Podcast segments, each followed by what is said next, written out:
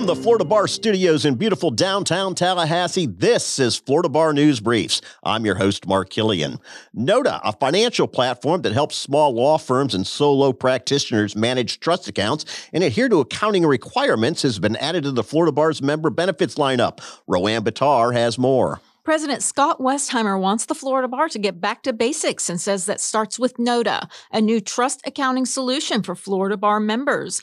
Beginning in September, Florida lawyers will have free access via Nota's platform that provides attorneys with total visibility into their bank accounts along with full integration into law firm workflows.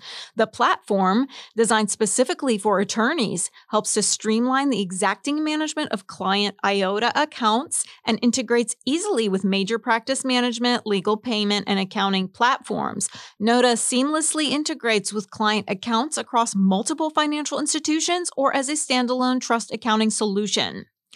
Commingling of funds, poor ledger management, and even basic accounting errors can result in client complaints, audits, and disciplinary action that could lead to suspension or disbarment. And while most attorneys diligently comply with bar rules regulating trust accounts, trust accounting violations have ranked among the top three most common disciplinary complaints over the past three years.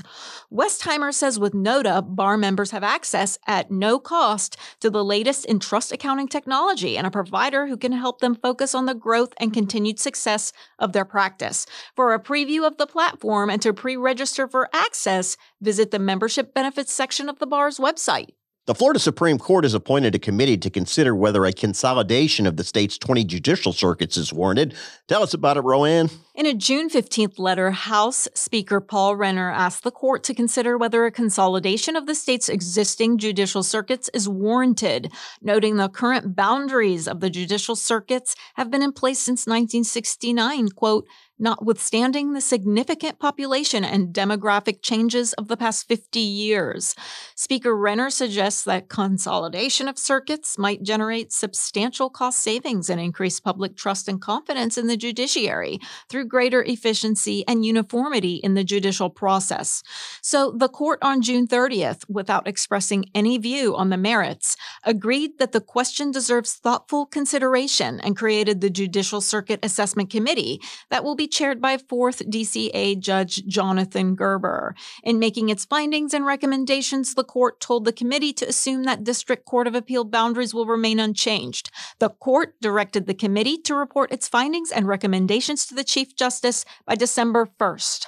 The Supreme Court has also adopted most of the recommendations of a Florida Bar Special Professionalism Committee, but with some modifications. Patrick Farquharson has the details. Former Bar President Michael Tanner formed the Special Committee for Review of Professionalism in Florida in 2021 and charged it with recommending ways to enhance content, education, and enforcement of professionalism standards. Justices agreed with key recommendations to adopt a 2013 Code for Resolving Professionalism Referrals that established voluntary professionalism panels in each of Florida's 20 judicial circuits.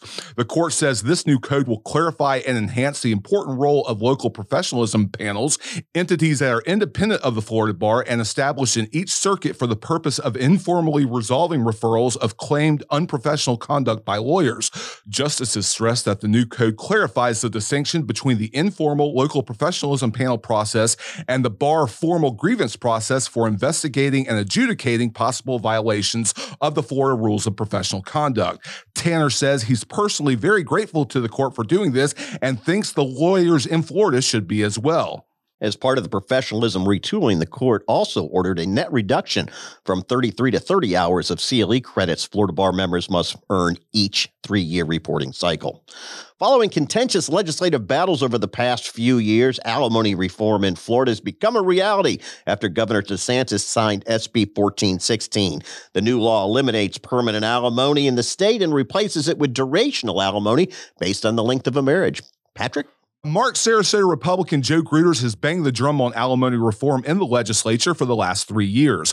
Following a veto by the governor last year, Gruters committed himself to bringing all parties together to hammer out a workable plan. The legislation shortens the clock on divorce and makes it more predictable by giving family court judges the room they need to make decisions. The guidelines codify existing case law that dates back to Florida's Supreme Court's 1992 decision in Pimm versus Pimm.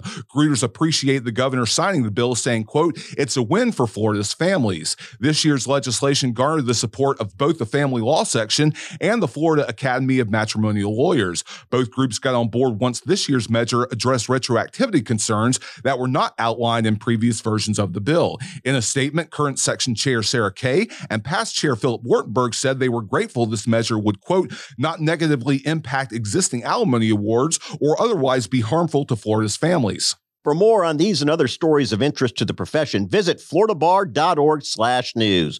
Florida Bar News Briefs is a production of the bar's Journal and News Department. For Patrick Ferguson, Roanne Batar, and our producer Clay Shaw behind the glass, I'm Mark Killian.